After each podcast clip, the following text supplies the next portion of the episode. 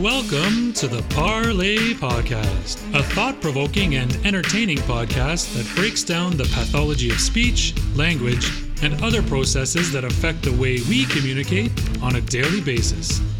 Professor of Speech and Language Pathology, Chantal Mayer Crittenden, hosts a bevy of guests who help her explore and explain the diverse landscape of speech, language, and their relationship with the brain.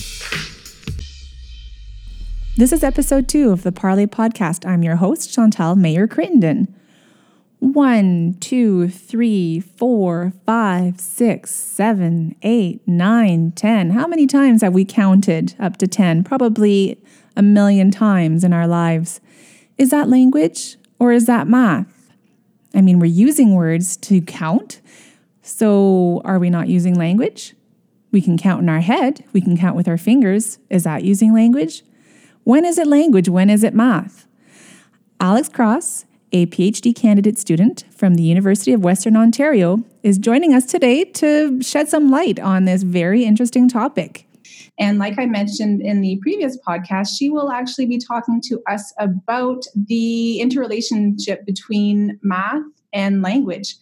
Uh, so she, I kind of stumbled upon an article that she wrote entitled Mathematical Abilities in Children with Developmental Language Disorder and immediately thought, wow, I need to find out more. So I reached out to Alex, and I am thrilled that she uh, accepted to talk a little bit more about her research in this field. So, hi, Alex. Thanks for having me.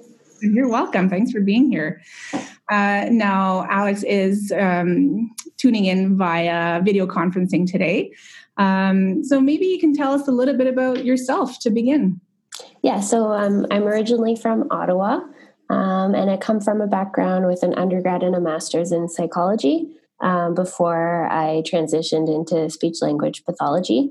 Um, so, in the program that I'm in, we complete the clinical requirements um, to be a speech language pathologist, but also a research based PhD. and I'm in my fourth year of five years of that program. That's excellent. Congratulations. That's an achievement. um, now, maybe tell us a little bit about your research. Um, so, my research for my dissertation is mostly focused on reading and language disorders in school age children. Um, so, in my dissertation, I'm using MRI to better understand how um, connectivity in the brain relates to reading ability and how connectivity in the brain might change as a child's reading ability improves. Um, but kind of more broadly, outside of the pretty narrow scope of my PhD dissertation, I'm interested in how reading and language might overlap and how that would also affect um, success in other academic subjects in kids. Okay, super interesting. Now, maybe before we get deeper into your research and that article that I was talking about, can you maybe tell us a little bit more about developmental language disorder? Just kind of the general overview of what it entails. Mm-hmm. So, developmental language disorder, um, also called DLD, um, is when a child has difficulty understanding or using language. So, that could look like difficulty talking or writing or understanding oral or written language when somebody's trying to communicate with that child. Um, this wouldn't include kids who have language difficulties that are related to things like a hearing impairment or brain damage or some other biomedical cause. Um, we don't know a lot about the cause of DLD, um, but it's estimated to affect around two kids in every classroom. Right, which is quite significant when you think about it. If a teacher mm-hmm has in front of, of him or her two students who have DLD, you know, and there's other kids that also have potentially difficulty. You were specifically interested in um, the relationship between language abilities and mathematical abilities. Mm-hmm. So, can you maybe walk us through what you the steps that you had to take to to come to that research question and then how you went about finding the information you did find. Yeah, so I had often noticed when I was interacting with parents or teachers or speech language pathologists um, in the placement that I the placements that I was in, and also in research that I was doing, um, that DLD was often only discussed in the context of oral and written language in the classroom. So most people seem to be aware that a DLD um, or a child with DLD would struggle in classes like English language arts, um, but they're less of a, aware about the impact that that might have on other academic subjects, things like science or social sciences or math. Um, so, for one of my speech language pathology classes, I made a YouTube video explaining how DLD um, might affect learning in other academic subjects. Um, and I gave a lot of examples specific to science class. Um, and I got a really, really positive response to that video. There were a lot of SLPs and teachers who were saying, like, wow, this describes some kids in my class, or I'm going to share this with lots of people that I work with. And I've even had some parents contact me about it. Um, so that sort of piqued my interest even more and i started digging uh, a bit deeper into what was out there in the scientific literature um, and where there might be gaps and so i noticed there were a handful of papers that were discussing math abilities and impairments in kids with dld but the types of math tasks that were used in those papers varied quite a lot and so the findings tended to be um, a bit mixed and it was sort of hard to get an idea of like what the general consensus was across all of these papers.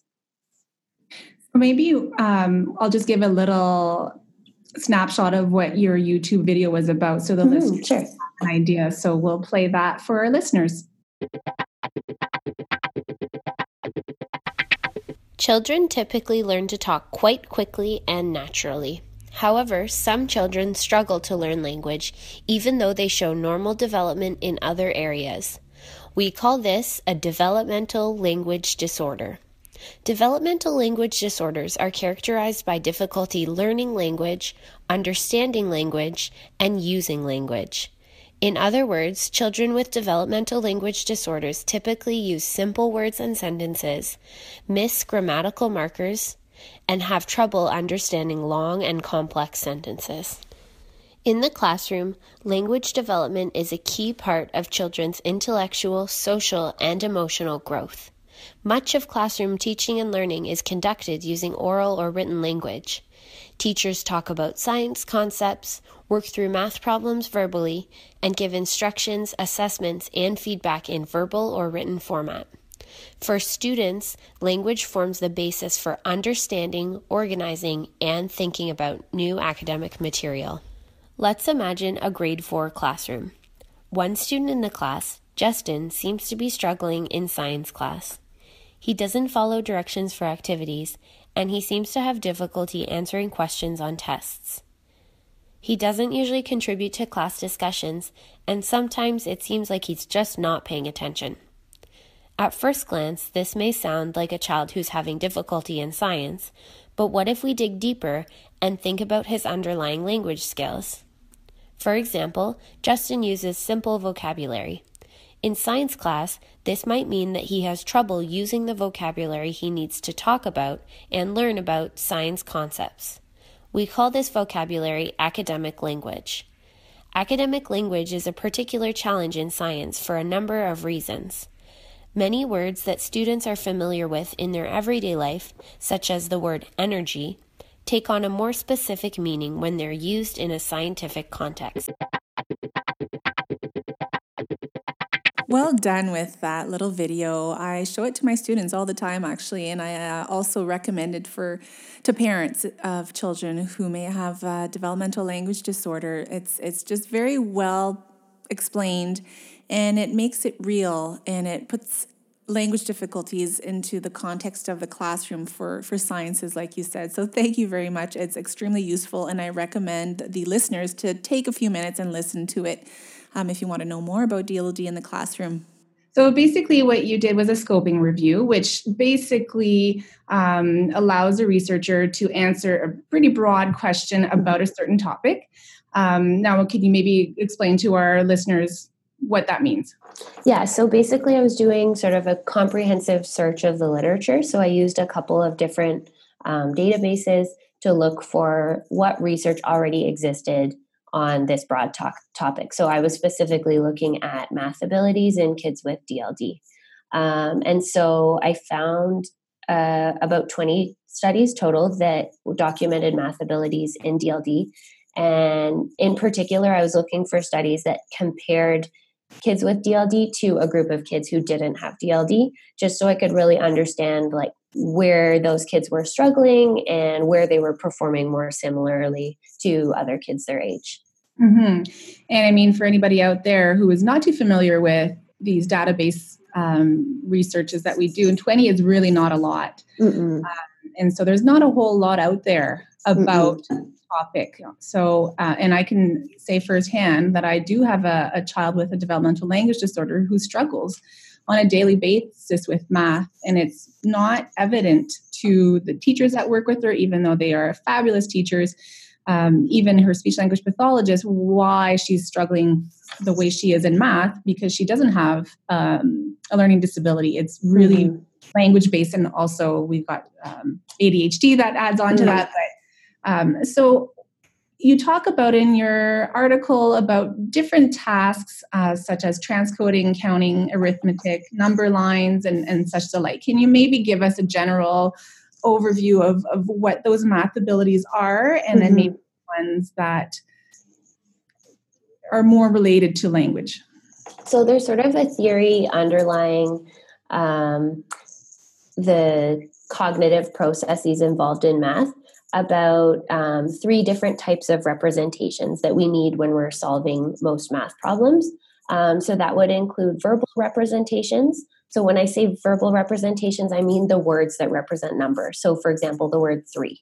Um, when I say visual representations, this would mean the symbols representing the number. Um, so, for example, the written digit three. Um, and then also magnitude representations are sort of your understanding of quantity. So, knowing that the word three or the digit three represents a quantity of three objects. Um, and so, many math tasks rely on those sorts of representations. So if you're counting al- aloud, then you would be relying on your verbal representations of number because you're saying the number words.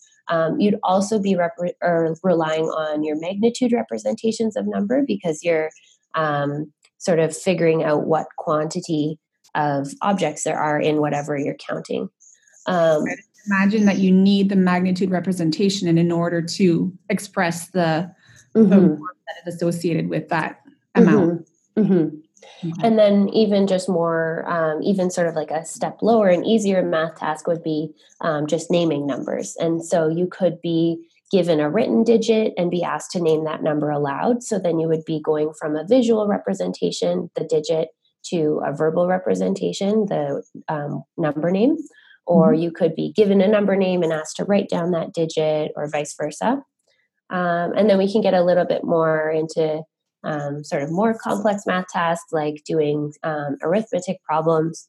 Um, and those are also thought to rely on verbal representations of number because you're sort of, um, especially when you um, have learned the multiplication tables and they've really been drilled into you, you're not so much thinking about the quantity. You just know that like one plus one equals two.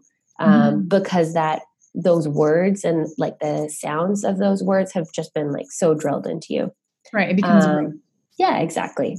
Okay, so then you're so would it be the same then if you show, let's say, the face of a die and you've got the six dots? Now, would that be going from a magnitude representation? Then you ask the the child to tell you what the number is that goes with that magnitude representation. Yeah, so they would be using their magnitude representation of how many dots that was, and then going to either the written digit if you ask them to write it down, or going to their verbal representation if you ask them to name how many dots there were. Mm-hmm. So, children, even adults, I guess, we're often using all 3 mm-hmm. Yeah, absolutely. So, different types of math tasks rely on different types of representations. Um, and a lot of math tasks involve going from one representation to another representation. So okay. for like we just said, going from the magnitude representation when you're looking at like the number of dots and moving to a visual representation by writing down the number of dots that there are. Okay.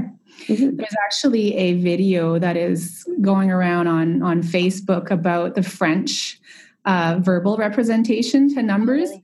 Um, it's quite funny because I guess up until I had never really thought about it, but up until number 16, every number has its own verbal representation, just like it's, it's the case in English. Mm-hmm. But then when you get to 17, in English, 17 it's its own word. Mm. In French, you use the number 10 mm-hmm. and then seven. So it's like you're using 10 7. Mm-hmm. Uh, 18 is 10 8. Um, and then it, it, goes on and on. And then, um, you know, when you get up to 80, then 80 is not its own verbal representation, it's actually 420. Um, so, anyway, it's a funny little video on the numbers in French. Mm-hmm. If, if no, I'll put that in the show notes if anyone wants to to listen to it. Yeah, okay. I think that definitely complicates learning. Yeah, it does, and I never really thought about it. Yeah. I guess, like you said, once you learn it, it just becomes its, its own word. But I can imagine a child that is learning these numbers for the first time, you're actually combining a bunch of different words, numbers mm-hmm. into one. Mm-hmm. Okay, so you looked at those three uh, components mm-hmm. um, when it comes to different mathematical abilities. Mm-hmm. Um, and what what are you finding? So, um, overall, the studies tended to find that kids with DLD were able to demonstrate that they understood visual symbols for number and also um, representations of quantity really well when there were no number names involved in the task. But when a task was more verbally demanding and required them to um, think about number names or say number names, studies found that kids with DLD struggled. Um, so this included tasks like naming numbers, counting, doing calculations, and also solving word problems. As you can imagine, for a child who has trouble using and understanding language, reading a whole word problem um, is quite a challenge in itself to like kind of understand all of the words and pair them together and remember all of the um, numbers and the different pieces of information in the pro, pro in the problem, mm-hmm. um, but then also to add on that they're having difficulties with calculations and just the number names themselves. That makes that quite a difficult task. Exactly. So I know that um, my kids often come home with with these story problems. You know, if mm-hmm. Lucy has twenty apples and she gives three to her classmates, uh, she ate one. How many apples does Lucy have? You know, so mm-hmm. that becomes more complex as they need to first understand the math problem and then figure out the equation and then um, mm-hmm. the numbers that go with that. Yeah, exactly. Um, and then just in terms of the difficulties naming numbers and counting and calculating, that's a pretty big problem because those are the building blocks for later math learning. And so if kids with DLD are struggling with those early on, then that's probably going to really impact their sort of long term outcomes in terms of math education. Is there a simple task that a teacher could give their student to see which of those three domains might be affected? Hmm, Either that's or um, yeah, so one of the um, tasks where um, where studies have found that they weren't uh, kids with DLD weren't really having trouble um, were magnitude comparison tasks, and so that's where a child is given either two digits or two arrays of a different number of dots, and they're asked to compare the two and identify which one is larger. So, okay. given four and eight, which one is larger? Or given an array of four dots, an array of eight dots, which one is larger?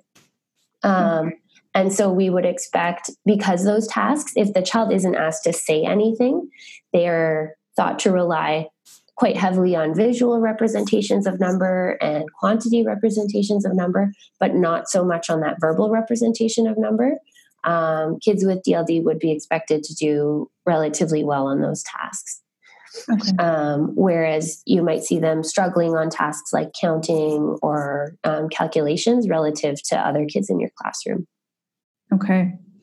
And so if you're asking them to count um, out loud how many objects are in a basket and then mm-hmm. how many objects are in another basket and then come to the conclusion of which one has the most then that might be difficult. yeah absolutely. Okay that's very interesting.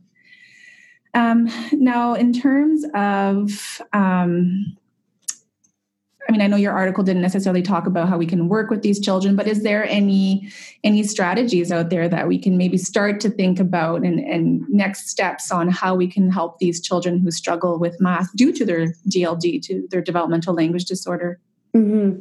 So, unfortunately, like you sort of alluded to, there's very little research on how to support kids in with DLD in math. There's a lot of, well, not a lot, 20 studies um, showing that they're um, having difficulty, but there are. It, I only found one in my review where they actually looked at what um, an intervention program might look like for kids with DLD and how to sort of bring up their math skills closer to other kids their age. Um, so, in this one study, there was a big focus on support from visuals and manipulatives in math instruction. So, um, their group of kids with DLD initially started off doing tasks that involved concrete objects like either tokens or blocks to represent numbers. And then, as they moved through the intervention program, they moved towards using um, what they called semi concrete representations of numbers. So, these would be like cards with dots on them. Um, and then they move towards the more abstract representations like digits um, and number words. And so I think definitely incorporating more visuals and manipulatives into math instruction will help support kids with DLD. And that could include things like written words or pictures or diagrams or videos or hands on activities where they have actual objects that they can do calculations with um, or um, things like that. Mm-hmm. Well, and I think just being aware of mm-hmm. that there might be an underlying language difficulty, which is mm-hmm. the cause for some of these mathematical tasks. I think just mm-hmm. that in and of itself mm-hmm. might might shed some light on on strategies that, that mm-hmm. I mean, teachers always have a baggage full of different strategies that they can pull out so I think if you kind of know that visual cues and visual manipulatives mm-hmm. are helpful that's definitely something that can be worked on. Mm-hmm. The other challenge I think is like beyond just number names is that a lot of classroom instruction um, involves the teacher talking to the class, or um, especially from sort of grades four onwards, the kids reading about something for their learning, um, or kids in the classroom talking to one another. Um, and so that makes it hard for a child with DLD also to understand the language that's around them in the classroom and then um, use that knowledge in math. Mm-hmm. Um, so yeah, in in the video that I made about science, I outlined a number of strategies that um, might help for teachers for um, sort of supporting kids with DLD with that sort of instruction piece. Mm-hmm. Um, and I think most of them would apply to math as well. So things like just introducing and highlighting new vocabulary words and just restating those often throughout um, a particular classroom unit, um, emphasizing and restating key points of discussions or lessons just to sort of summarize what um, what the main discussion has been and give kids with DLD sort of a few more opportunities to understand. Mm-hmm. Um, and then one thing I think um, could be a helpful idea is just to give students a way of signaling that they didn't understand something. Um, so that could be just welcoming questions or having some sort of hand signal with your students so that they can gesture that like maybe they need something repeated or explained a different way. Um, mm-hmm. Um, and then also just checking in often to see how kids are understanding. Yeah, I know my daughter's teacher has little cups and she has a red cup and a green cut cup. And so if you're if you're not following, then you kind of stack the red cup on top of the green cup. And if not, you know, if you're okay, then it's a green light, you're good. Oh, that's neat. Yeah, so little things like that, that it doesn't necessarily disrupt the class. Nobody really needs to know. She just quietly puts the red cup on top. Mm-hmm. She additional explanation or, or help. So mm-hmm. yeah, for sure. And I think, like you said, um, certainly the strategies that you talk about in your video can be applied to many different topics. I think once you understand that if a child has a hard time understanding different, especially abstract words such mm-hmm. as uh, the concepts that are used in math and sciences, um, if you can break it down a little bit for them and then give them those visual cues and, and repeat it in a different way, that might be helpful mm-hmm. for sure. Mm-hmm. Um, now, this podcast, like I was telling you when we had our little pre-interview, is is also about just trying to raise awareness around communication and what is communication and what is language. And it's a topic that's often very difficult to explain to someone who really doesn't hasn't really put much thought into it. So I was curious to know what does communication mean to you? Um, I guess it's just to me like a way of exchanging information, but also connecting people. And so I find often there's a big focus on making sure that people with communication disorders can communicate their needs. So requesting things like food or help. But it's also really important that people can communicate their wants and their feelings and their ideas beyond just those basic needs. Um, and so sometimes to do that, we need to be a little bit more open and accepting about how people can do that speech is one way of communicating, but there's many other ways we can communicate information effectively. We can draw or we can use picture symbols, gestures, our facial expressions communicate a lot, um, technologies for voice out- output, all sorts of things like that are ways that we can communicate um, a message effectively. Yeah, that's very interesting because I think, like you said, it's not just the words that are spoken just to to get our basic needs met. It's everything. It's our social communication. It's our it's our friends. It's especially uh, kids, young young teenagers, adults. We mm-hmm. on it on a daily basis. I know. Mm-hmm. Uh, I was saying my daughter, she often uses gestures when she can't. It just automatically she she can't think of a word. She has pretty significant word finding difficulties. And the first thing she does is she turns to her gestures. She'll, she'll try to act out what she's trying to say. And, and it's mm-hmm. quite effective. Um, but mm-hmm. I think, you know, you, we have to understand that some people have a hard time finding the right words or, or mm-hmm. really gist of the the point that they're trying to make and they send mm-hmm. sometimes to beat around the bush so to speak and so mm-hmm. be a little bit more aware of maybe there is an underlying reason for mm-hmm difficulties. Mm-hmm. Um, now, we've already talked a little bit about what we can tell teachers and parents and whatnot. Is there any other advice that you might give to professionals or educators around this topic? So, language and, and math? Mm-hmm. I guess the other thing that I haven't touched on yet is um, uh, how you assess learning in the classroom. Um, and so assessments might require writing or talking about something. And a child with DLD might be able to show their understanding of that concept better if they can communicate it in a different way. And so that might mean using actions or drawings or diagrams or combining many methods. Maybe they can write about it, but they might need to supplement their writing with drawings. Um, maybe it would be helpful for the child to have a scribe to help them complete a written assignment, or maybe just a little bit more help organizing their ideas before they need to write or talk about them. Um, so, just I think being a little bit more flexible in the classroom in terms of how we um, assess learning and recognizing that maybe a child with DLD has an underlying understanding of a concept, but they just don't have the language that they need to be able to show that learning. Because mm-hmm. a lot of times the way that we assess is by oral language or written language. Mm-hmm. So if that is the difficulty, then we're not necessarily assessing the competency, we're assessing what they're able to produce. Mm-hmm. mm-hmm. Because we're not getting the full picture. So it's yeah. definitely tricky. And I, I feel for those teachers who have 25 other kids in the classroom and they might have two or three children with DLD. I mean, you need to take that extra time, and sometimes you don't have that extra time. So I mm-hmm. do recognize all of those challenges. And I think that. Uh, well, I hope that we're at a point in our education system where we're going to see that shift towards mm-hmm. more, um, and I think we already are mm-hmm. seeing that, that, shift towards more um, like various methods of assessment or mm-hmm. I think also with respect to the busy classrooms, um, it's really helpful if we can collaborate. Um, so most schools have SLPs there pretty regularly. So um, teachers and SLPs can collaborate um, in terms of giving the support that um, kids with DLD might need in the classroom.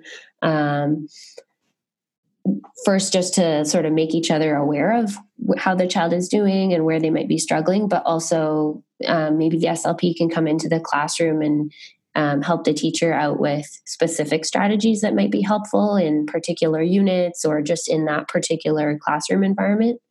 Um, or also if they're working with a child outside of the classroom um, they could maybe be incorporating classroom vocabulary on whatever unit um, the class is working on in a particular mm-hmm. subject or just other classroom concepts um, into the speech and language therapy that they're doing with the child, just to kind of increase the exposure to those academic words and um, concepts. Yeah, because you know, as part of our training as speech language pathologists, we don't have a lot of training on math. Well, mm-hmm. we don't, you know, or if mm-hmm. any. And so, it, would you what would you say to young speech language pathologists out there or speech language pathologists who are in training um, mm-hmm. um, after you did your your research? So what would you what piece of advice would you give them? I think one big thing is just to be aware of how widespread the impact of a dld can be um, on all classroom subjects. But i also think um, I kind of realized this making the video that I made about science is that a lot of the things we learn about how to support kids with DLD in the classroom can be applied to most topics. Um, so things like um, emphasizing and um, restating key vocabulary or key points that can be applied to anything in the classroom um, using um, multiple modalities so like visuals and manipulatives and things like that.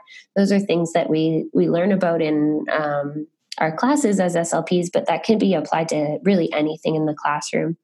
Mm-hmm. um, and again just sort of being flexible about assessments. Um, i think that's something that we need to do as slps sometimes when we're assessing a child's speech and language abilities. So i think um, even though we don't learn about math specifically, we can still apply what we know about um, kids learning in general and speech and language in general um, to other topics in the classroom. Mm-hmm. I really like your answer because it almost um, leads us to believe that it's kind of part of what we do anyway. You mm-hmm. know, whether it's math or geography or, or you know the languages, it's it's learning, like you mm-hmm. said we are there to to help the kids who have a difficult time learning mm-hmm. language. So um, you need these good, solid language foundations to be able to learn other topics. So you know we mm-hmm. can just learn the same things. Mm-hmm. Um, now, do you have any favorite resources or, or anything that you've stumbled upon that you'll kind of keep or, or, that you would recommend that other people take a read or take a look at? Um, so I think with respect to DLD, one of my favorite resources is the materials from the RADLD campaign. So mm-hmm. RADLD um, stands for Raise Awareness of Developmental Language Disorder. Um, it's a group of professionals from pretty much all over the world. Um, and they have a lot of resources for kids and for parents and also for professionals, um, including some really nice videos explaining what DLD is like and also um, videos of kids and adults talking what it, about what it feels like um, to have a DLD. And so I think it's a really good place to start if you want to learn more about DLD and just about other kids or parents or clinicians' experiences. Yeah, exactly. And I'll put the link to that website on the Perfect. show notes. There's so much information there. And they have a Facebook page as well that you can mm-hmm. follow. Mm-hmm. They're even on Twitter. Mm-hmm. Um, so, yeah, definitely a great resource. Mm-hmm. All right. So, this was only a small part of your PhD. It sounds mm-hmm. like a, a, you know, a really big portion of it, but it's only for your comprehensive exam. So, can you mm-hmm. maybe tell us a little bit more about what you're working on now? I know you talked on it a little bit with the MRI and not, but maybe give us uh, mm-hmm. a bit of uh, insight on what we should expect to, to hear from you in the next few years. Um, so, the main topic of my dissertation is reading ability and reading disability um, and how it relates to connectivity in the brain. So, we're using MRI to look at um, connections in the brain between areas of the brain that are important for reading. Um, and so, we're looking at um, how those like sort of how strong those connections are um, and how that might be might vary in kids with different levels of reading ability um, so what we're finding so far is that um, kids with uh, who tend to be struggling readers um, do have sort of reduced connections in some areas of the brain but also um, we see this interesting finding where kids who are strong readers actually have um, stronger connections in the left hemisphere of the brain, but also weaker connections in the right hemisphere of the brain. Um, wow. So, what that's suggesting is that kids who have reading disabilities might be sort of atypically relying on the right hemisphere of their brain for reading, whereas kids who are stronger readers have this more efficient, kind of pruned down reading network in their brain um, that maybe they've just sort of pruned down with more reading experience and more efficient reading experience. Um, and so, what I'm sort of starting to look at now is in kids who are struggling readers, how the connections in the brain might change when they get a reading intervention and when hopefully we see the reading improve. And so, whether we start to see those um, atypical right hemisphere connections sort of um, disappear a little bit more and then using a more efficient reading network like what we see in kids who are um, thriving readers. Okay. Mm-hmm. And I assume that you're looking at reading in children who have DLD and those who don't, or is it specific to those children who have DLD? Um, so it's actually specifically with kids who have reading disability, um, so uh, or dyslexia. Um. So they would be kids who can typically um, understand and use language well, um, but really struggle when it comes to language in a written format. Mm-hmm. Which oftentimes they we find out that they they may have DLD as well, but it's just kind of manifesting itself mm-hmm. more written language. Yeah, there's a lot of overlap between sort of DLD and reading disability and what we call dyscalculia, so problems with math, and then things like ADHD. Um, so yeah, there's a there's a lot of overlap, and so it can be kind of difficult um, when we're assessing these kids and trying to figure out exactly where the problems lie in terms of their classroom learning. Um, mm-hmm. Yeah, and I think that's what we're finding out more and more is that a lot of these kids have a lot of overlapping difficulties, and it's really hard to pinpoint what's causing what. But at the end of the day, we work on what they're struggling with, and we try to give them strategies to mm-hmm. to help with those difficulties. Yeah, absolutely. We talked a little bit about, you know, what we would say to teachers and advice that we might have for speech and language pathologists. Um, what about parents? I mean, I, I know as a parent, um, it's it's frustrating because sometimes we don't know how to help our child who is struggling in school and we don't know how to support the teacher or what to do. So do you have any any sound knowledge or advice for them or? Um, i think the most important thing is just awareness um, mm-hmm. and particularly um, based on my studies um, just that a dld can impact your child's learning anytime learning involves oral or written language um, and so just being aware of this can help to raise awareness and advocate for your child with all of the other people your child interacts with on a daily basis Mm-hmm. Um, I'm I'm not a parent, but I can imagine it can be hard to um, uh, like try to be your child's speech language pathologist or um, things like that. So I think the the biggest thing is just like relying on your support network and being an advocate for your child by making other people aware of the mm-hmm. impact it might have. Yeah, no, and I, I completely agree. And as a speech language pathologist, I must say I, I am not my child's speech language pathologist because I think that mother and daughter should not really be in a, a therapy situation. Yeah, absolutely. Have an external speech pathologist who works with her.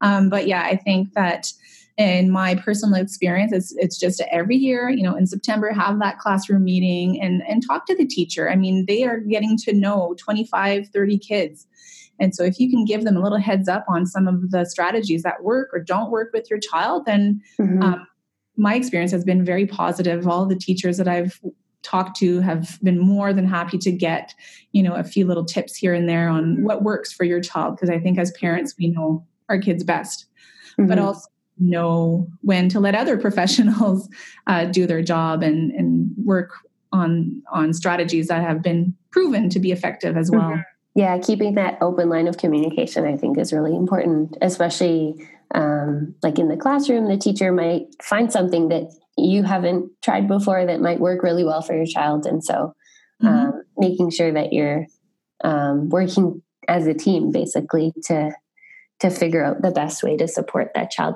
Um, yeah, and, and one thing that I'm realizing more and more is that I need to. So my daughter is 11, grade six, so I need to put the onus on her more now that she's older for her to own it. You know, yes, she has DLD and yes, she struggles, but with that comes a lot of other strengths. Mm-hmm. And she needs to be aware of what strategies work for her, aware of her difficulties, and be her own advocate. And I think that um, as as parents, as teachers, that's something that we can definitely encourage children to do, and not just always rely on others to make these suggestions or these accommodations for us i think that that kids especially you know grade four grade five and up have a pretty good understanding of their communication and when what's difficult and i think they can be advocates of their own learning mm-hmm.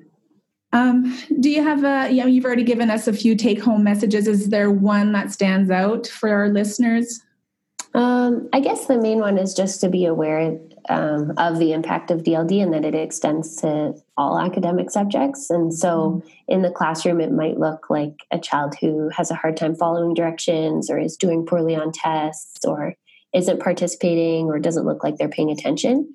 Um, and so it's important just to think about the underlying language abilities and that maybe um, they're not participating because they don't have the language that they need to be able to participate um, or they're doing poorly on tests because they don't have the language that they need to talk about or write about their learning.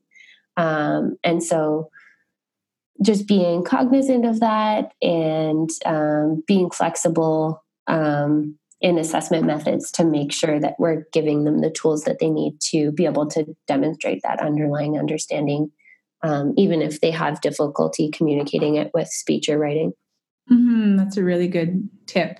And I think we need to keep in mind that it's sometimes the quiet ones that we have to worry about, the ones that don't participate, the ones that don't raise their hands, the one that keep to themselves, even though they're not disrupting the class. Um, they may be the ones who are struggling the most. So I think mm-hmm. that's good to keep in mind that there, you know, there might be an underlying because mm-hmm.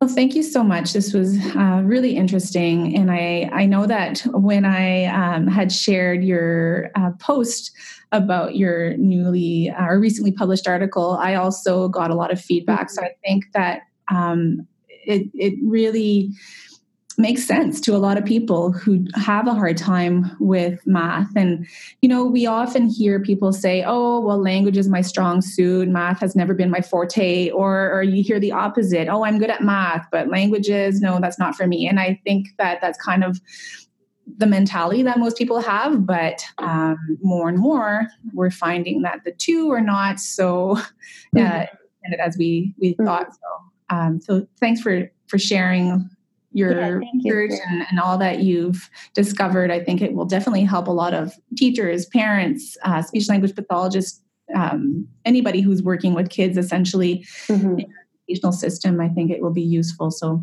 thank you very much. Thanks for having me. And um, I will put um, some of the links that you mentioned in the show notes. Um, and hopefully maybe you'll be a repeat guest once you're finished with your your current study on reading. Um, it'd be great to hear more about that and the results. yeah, sounds great. All right thank you. Thank you so much I hoped you enjoyed this episode of the Parlay podcast. I had so many questions when I first read um, Alex's article, and I'm really happy that she was able to come and talk to us a little bit more about it. It is pretty complicated, but I think that at the end of the day, it is something that we do on a daily basis, and we don't quite think to break it down the way Alex did, and that really helps us understand the link between language and math. And if we can better understand things and then you know help children who are struggling to learn math in school, then um, we're that much more ahead. So thanks again. Hopefully, you'll tune in to the next episode of the Parley Podcast. So, following a little poll on Instagram, um, you guys told me that you wanted some bloopers. So, here are some bloopers. To con- take into con- take into geez, we'll to cut that out. take into mm-hmm. consideration. Um, um, um, yeah, I'll just, I was just going to ask you to move your hair because I can oh, hear it in the mic. Yeah. Okay. I'll just tie it back. I'm trying to figure out what that noise was. It almost sounded like a bracelet, and then I'm like, no. That's funny. Yeah, I have my um, uh, my headphones on. right. So it was Yeah. rubbing on your little mic. Okay, perfect. That's better. Thanks. um,